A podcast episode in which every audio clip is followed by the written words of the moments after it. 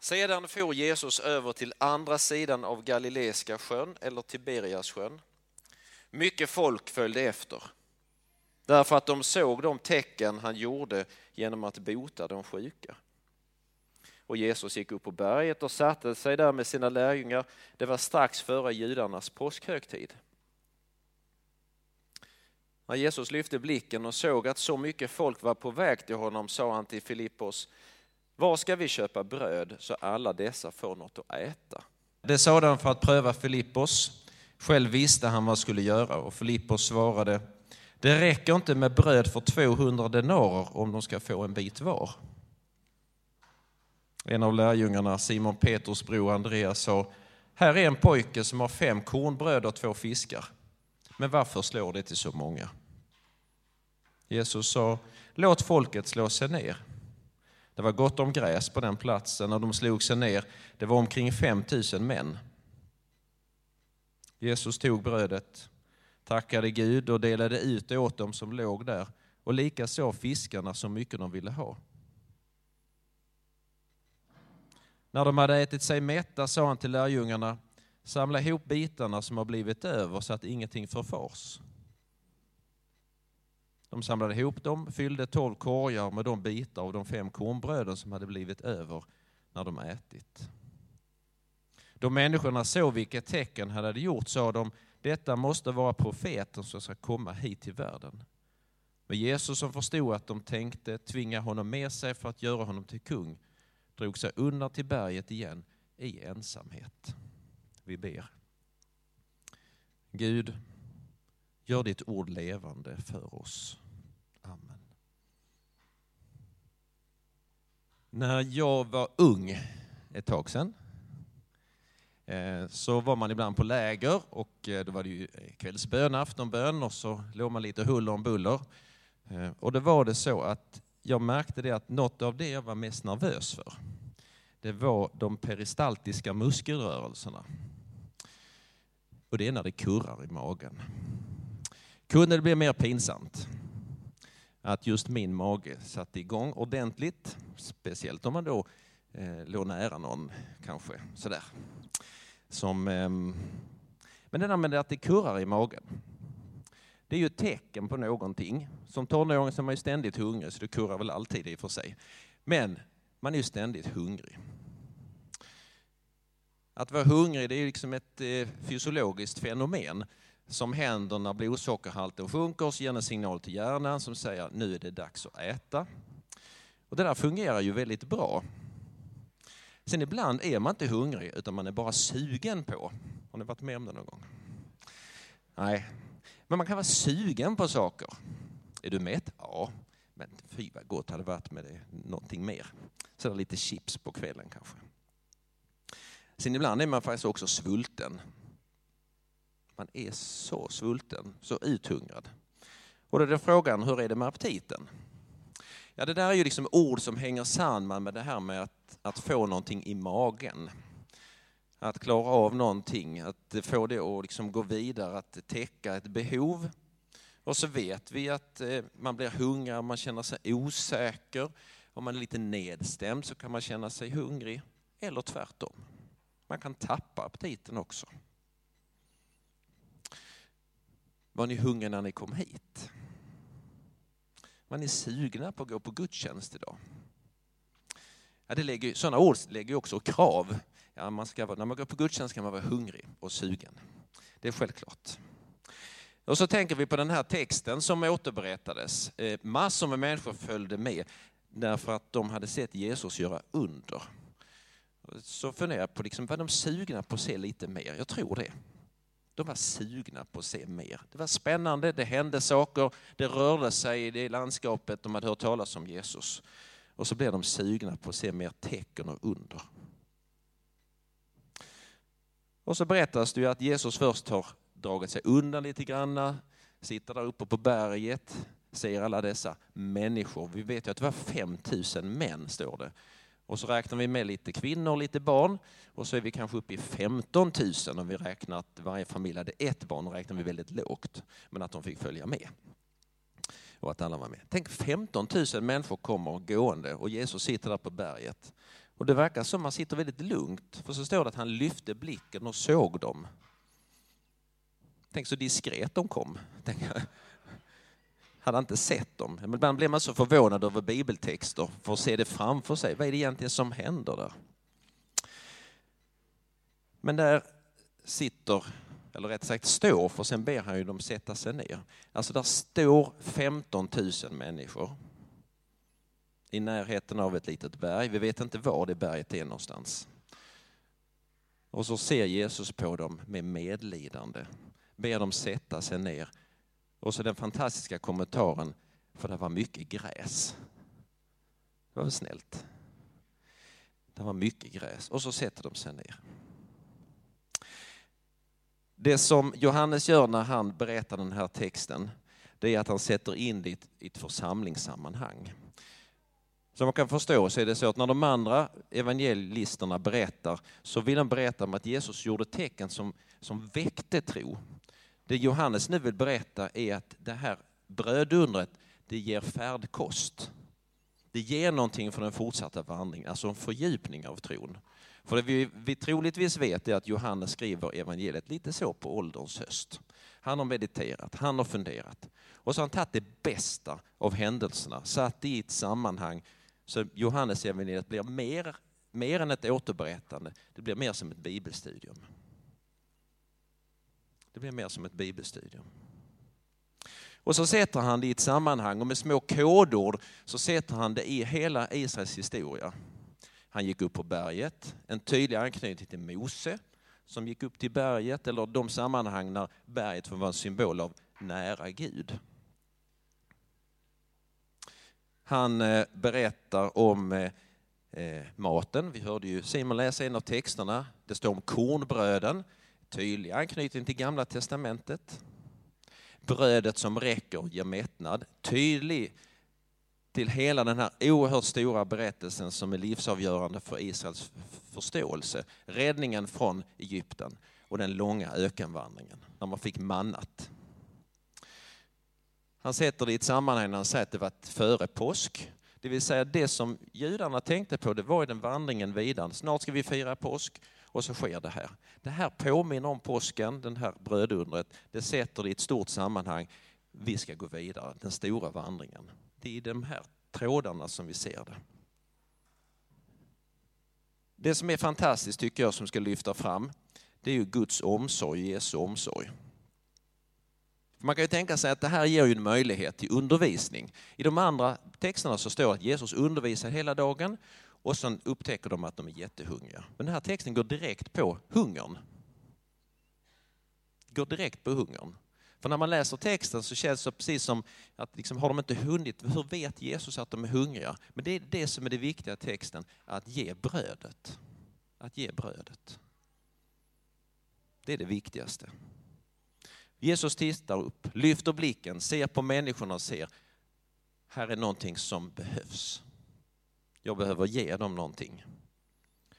Så han ber dem sätta sig ner, som också är en bild för undervisning. Då sitter man ner. Han sätter dem i gräset. Det gröna gräset som är en våranknytning, det vill säga det närmar sig påsk. Och som jag tycker är en tydlig bild till Psaltaren 23. Därför flera gånger så säger Jesus samma sak, att han ser på dem med medlidande, därför de var som får utan herde. Och för oss som kan många bibeltexterna så är det får. Vad är det, vad är det herden ger? Han ger grönt gräs, han ger möjlighet till vila i det gröna gräset. Här finns tydliga anknytningar till Bibelns texter tillbaka. Johannes sätter det i ett sammanhang. Vi får vila på gröna ängar och så får vi lyssna och framförallt ta emot så blir det ju ett problem. Hur ska det finnas mat till alla?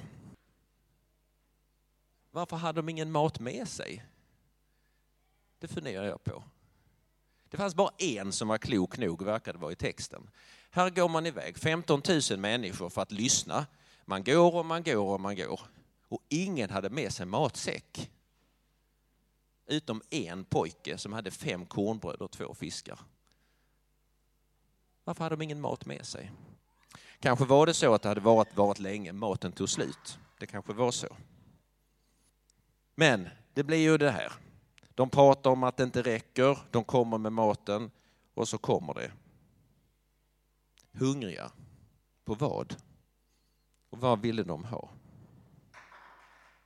Hela den här bibeltexten det kan ni ju läsa någon gång när ni eh, är upplagda för det. För hela Johannes 6 återberättar egentligen förklaringen, den kommer lite om sen. När Jesus pratar och säger de viktiga orden, jag är livets bröd. Det är jag som är brödet. Hur ska man nu få till det här brödet? Jag funderade på hur ska man, hur ska man göra bröd som räcker till alla? Eh, så tänkte jag, om man ska ha en måltid så är det väl ungefär, kan det vara 200 gram bröd och 200 gram fisk. Det är ungefär så mycket kött, 250 kanske, fisk som man behöver till en komplett måltid. Och så säger vi att man ska ha pasta eller bröd eller så för att suga upp den goda såsen. Det är 200 gram. Så räkna fram att det blir 3 ton bröd om det är 15 000. 3 ton bröd. Så läste jag i Guinness rekordbok att rekordet för limpor, hör här, det här är jätteintressant. Någon har bakat en limpa som vägde 1500 kilo. Tänk två sådana jättelimpor. Det vill säga, det räcker ju inte långt. Alltså det är helt omöjligt att få till bröd för det här. Och många förklaringar till den här bibeltexten har ju varit att det ger ett symboliskt värde. Det är ju en förklaring. Att det uppmuntrar till delande. Det var alltså inget under. Eller att det finns andra bilder för vad det här handlar om. Egentligen hade de väldigt mycket mat med sig och så delar man. För mig är det ju inga problem att tro att Jesus gjorde ett under. Där sker någonting och det är därför den återberättas. Jag läste en berättelse om eh, under andra världskriget, eh, precis på slutet, så de allierade de samlade ihop eh, och mötte många av de här barnen som hade blivit övergivna. Så placerades de i läger och de fick mat och så. Och trots det här så sov de väldigt dåligt. Nervösa och rädda. Och så var det så här att en psykolog kom på en lösning att varje barn fick en liten bit bröd att hålla i handen när de skulle lägga sig. För det visade sig att de sov med den här oron och la sig med den oron att de inte skulle få mat nästa dag. Det var deras stora behov. Men när de fick en bit bröd i handen så gav det fantastiska resultat. De sov gott. Det är livets bröd, fast i en väldigt enkel form. Nu får våra funderingar vara, och vi tänker vad betyder den här texten för oss idag? Vad kan den ge oss? Vad är det här brödet som vi kan hålla i handen och skapa trygghet, omsorg? Vad är det som kan bli vår färdkost? Så vi faktiskt tar det med oss. För det som är det stora i den här texten det är att det blev över. Det blev tolv korgar över. Varje berättelse i de här fyra evangelierna som är återberättade, de betonar att det var 5000 och de betonar att det var tolv korgar över. Annars är det lite skillnader i texterna. När eh, Israels folk gick i öknen så fick de mannat. Manna som egentligen betyder, vad är det här för någonting? Ungefär översatt fritt. Vad är det för någonting vi får? Men man fick det himmelska brödet, man fick det så att det räckte just för den dagen. Det blev ingenting över. Nu kommer Jesus. Tydlig angivelse för vad det här handlar om. Alla som var där förstod, det här är ju en bild av mannat det dagliga brödet, men som nu blir över och som kan delas ut, ge vidare och ger färdkost. Det ger färdkost för den fortsatta vandringen. Så när man ska baka ihop det här tretonsbrödet som ju behövdes kan man fundera på vilket recept ska vi ta för att det ska bli livets bröd. Någon gång frågade jag för länge sedan min mamma hur hon bakar bröd. Och då får man ju sällan recept om det är den generationen. Ja, man tar lite här och man tar lite där och så tar man lite sånt och lite sånt och så blir det alltid ett bra bröd. Och då tror jag i det här brödet är det lite. Och nu kommer några olika saker som ska vara i det här receptet. I det här brödet så finns det en liten dos himmel. När Jesus kommer till den här världen så var han inte bara en helt vanlig människa. Det vill säga han var inte bara en ovanligt klok och god person. Jesus var inte bara en religiös uttolkare. För när Jesus kommer till oss så kommer han liksom helt till vår värld och till eh, ett sammanhang som är helt ovanifrån. Ja, Jesus är 100% människa. Han är 100% människa. Det kan vi inte tveka. Han kände hunger precis som vi. Han visste vad sjukdom var, även om han inte var sjuk själv. Han var frestad, han kände trötthet och besvikelse. Ja, han var människa. Men han kom ovanifrån, därför han var Gud som kom hit. Han förlåter synder, han botar sjukdomar, han skapar längtan och en vilja att följa honom. Han ingöt hopp hos människor, skapade tro.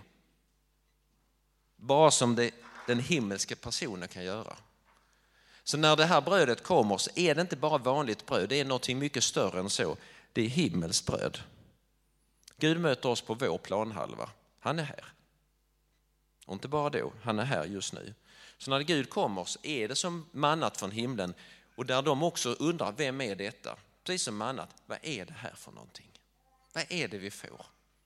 Och så sakta växer det och sakta lär de känna, sakta så blir de nyfikna på att följa Jesus. Det är därför de står 15 000 människor, det som händer framför våra ögon. Vad är detta för någonting?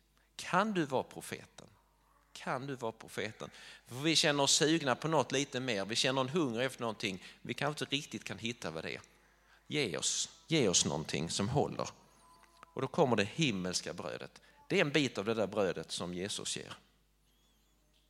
Sen kommer det som är lite svårare och läser man vidare kapitel 6 så blir det också det som lärjungarna funderar en stund över. Därför det ingår också kött i brödet. Det ingår kött. Därför Jesus gör det som ingen annan människa klarar av. Ingen annan skulle kunna göra på det sätt som sker. Vad står det i Johannes 3 och 16? Ni kan det.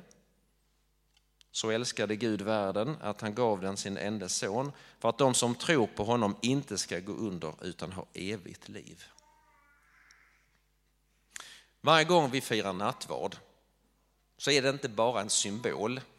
Det är inte bara åminnelsen utan det händer någonting. Det finns någonting i det vi äter som förs vidare. Det som delas ut till oss, som blir vår färdkost, är Jesus själv, alltså kroppsligen så möter vi Jesus och som vilar i tron på, på det som händer på korset. Har det hänt? Ja, det har det. Är det historiskt bevisat? Ja, det är det. Vågar vi tro att det ger någonting vidare? Att det inte bara skedde då, utan det ger påverkan på vår färdkost hitåt. Därför vi behöver det fortfarande. Det är inte bara ett minne, det är något mycket, mycket mer. Repeterar vi. Lite himmel, en hel del kött, Sen är det den här trosvandringen som också det här brödet innehåller. Vi vet ökenvandringen, folkets långa vandring. Vi vet hur det här blir en symbol för många sånger, många texter, många berättelser. Det som höll tron uppe under den här vandringen var att Jesus gick före, eller Gud gick före dem, molnstoden till exempel. Och så att de fick bröd. De fick bröd, precis vad de behövde. Och så är väl också vår vandring som en del av det här. Och visst, vi kan uppleva öken, vi kan uppleva att den är oändligt lång. Vi kan fundera på varför får vi aldrig komma fram någon gång, som de undrade över. Och ibland tänker att det var bättre i, i Egypten. Det var bättre förr, det var bättre för länge sedan, det var bättre som vi har det. Utmana inte oss, låt mig få vila. Låt mig få bara vara lite sugen. Det räcker. Men Kristen tro, församlingsliv, är en bild av rörelse på väg. Folk är alltid på väg. Vi kan inte stanna av, för det lutar liksom hela tiden neråt och utåt. Därför det finns någonting där långt framme som vi kan känna en längtan efter. För det blev någonting som blev över och det är en bild av att det ska räcka länge. Det finns någonting framför oss som vi behöver i färdkosten för att till slut nå fram till när vi en dag möter Jesus själv. Och då behöver vi inget bröd längre. För då är vi framme. Då folket, de trodde och litade på något som de inte hade sett. Och det får vi också göra. Och då behöver vi ett bröd i handen som skapar trygghet, lite som för barnen. Någonting som gör att vi kan somna gott om natten, för att använda den bilden. Sen finns det också i det här som gör att jag inte kan hålla det för mig själv, utan det är att dela vidare. I nattvardens symbolik så delar vi brödet det stora brödet för att dela vidare. Vi skänker varandra frid och delar friden vidare. Vi delar brödet. Den ständiga uppmaningen av det som blev över och som inte jag kunde äta, de tre tonnen bröd, där blev tolv korgar över. Jag får en del av det till färdkosten, men det finns också över till någon annan. Vem ska du dela det brödet med?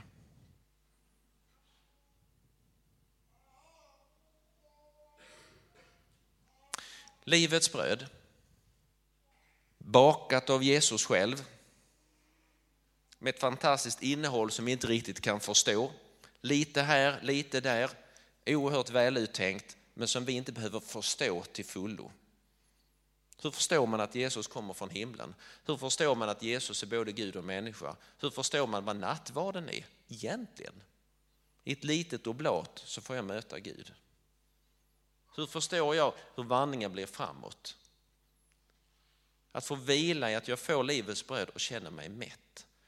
För det är den fantastiska avslutningen i den här berättelsen. Och alla blev mätta. Alla blev mätta. Och då tror jag att alla fick precis vad de behövde. Lärjungarna grund. Hur mycket vill du ha? Det är 200 gram till var och en. Nej, så tror jag inte det var. Vad vill du ha? Vad vill du ha? Är du sugen på mer bröd? Här får du. Och ändå blev det över. Var och en blev mätt. Ge mig av det brödet, sa lärjungarna och det kan vi också ha med oss. Ja, men det brödet vill jag också ha av. Tänk ett sånt bröd så jag blir mätt. Själslig hunger, vånda och ibland när jag ens inte visste att jag var riktigt var hungrig utan bara lite sugen på det. Ge mig av det brödet och hjälp mig att tro att det är det levande brödet. För det kan bara anden göra. Amen. Så tackar vi dig Jesus Kristus för att du är det levande brödet. Tack för att vi bara kan tro det veta att det mättar, hålla det i handen, ha med det som färdkost. Allt detta innerliga, stora, som är långt utöver vad vi någonsin kan förstå. Men tack för att vi kan bara våga och vilja och önska tro det. Liksom ett barn. Amen.